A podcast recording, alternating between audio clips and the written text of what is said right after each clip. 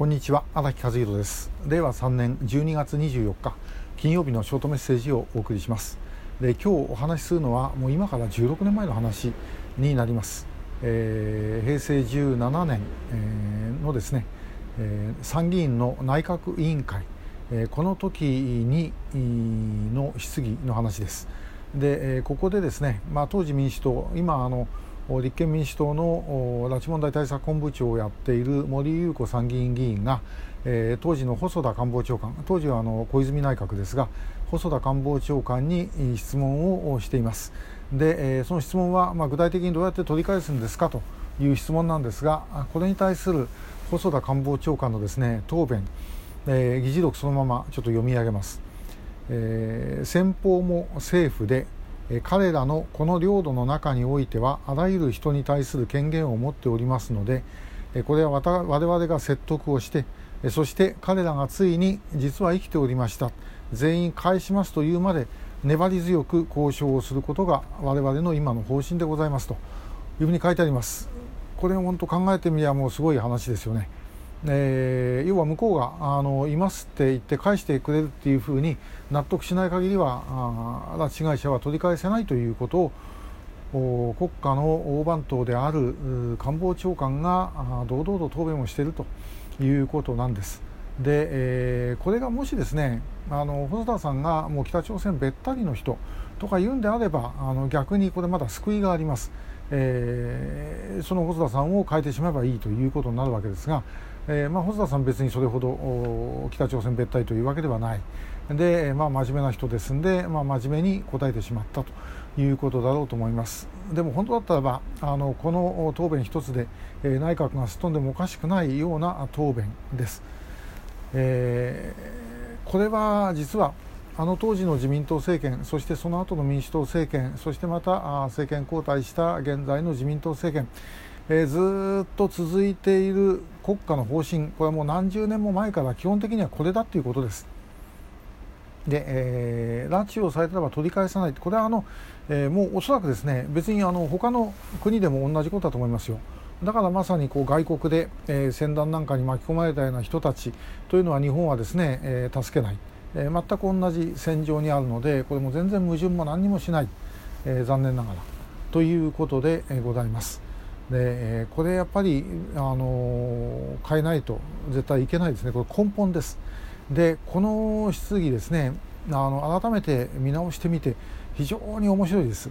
16年前、つまりその3年前に5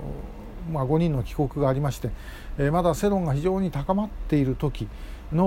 ことなんですね。で、やはりこれはもうほっぱらかしておけないというのが国民全体にあった。で、それを受けて質疑もですね、今の質疑に比べるとはるかにもう突っ込んだ質疑になってます。例えば細田官房長官は藤田進さんとか加瀬照子さんという名前を出してますし、でもうその特定失踪者のことについてもですね、質問も答弁もかなり踏み込んだ形になっている。逆に言うと今はですね、もうそういうことからするともう極めてもう官僚的でしかない、もうはるかに当時よりも後退したことだと思います。これ拉致特をですね、政府が開こうとしない、政府は開く方じゃありませんけども、開かせようとしないというのは、まさにこういうような議論をしたくないということに尽きるのではないだろうかと思います。もしですね、機会がありましたら、これ国会の議事録というのはインターネットで検索できます。平成17年の6月14日参議院内閣委員会、引いてみてください。これ私ちょっとバーッと見たのは森さんと細田官房長官の質疑だけなんですけども、非常に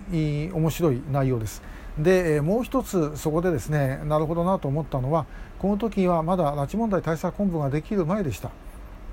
拉致問題対策本部を作る必要があるんじゃないですかというふうに森さんが聞いてるんですが、これに対して、細田官房長官はこの問題は日朝国交正常化の関係閣僚会議の中でやっていることだという答弁をしているということですね。これも政府の本質をまさについたものです。つまり拉致問題というのは日朝国交正常化をする、そのですね時の一つの、障害物というか、もうそんなもんだったということです。昨日もお話しした通りで、昨日の話と、まさにこうぴったりつながっちゃうんですね。この当時はそういうことでした。で、考えてみたらですね、9.17 の小泉訪朝の直後、5人生存、8人死亡というのが伝えられた後で、外務省はですね、今後の生きている人たちとの家族の再会、あるいは死んだ人の遺骨の返還等々については日朝国交正常化交渉の中で行うということを言っておりました。すべてはここにつながります。だから今もやろうとしているのは、まさに昨日言ったように、総理の答弁とかそういうものからも全く同じレベルですね。国交正常化が最終的な目的であって、国民を救うということは目的ではないということです。我々がやるべきは、あの国から拉致をされた国民を取り返すということですよね。で、最終的には国全体が解放されないと問題解決しないと思うんですけども、解決したって拉致被害者亡くなった方々とかですね、帰ってこない、そして、帰ってこられたとしたって、やっぱり何十年の間のですね、その間を埋めることはもうこれできないわけですね。ですけども、ともかくそこへは持っていかなければいけない、それが目的であって、それができた後に国交正常化ということに当然なる、当たり前の話ですよね。それが今もう日本の根本的なレール自体が間違っている、ということだろうと思います。これはもう変えなければいけません。そして、あの時あれだけの国会の質疑が、1回や2回でなくて行われていたということは、つまり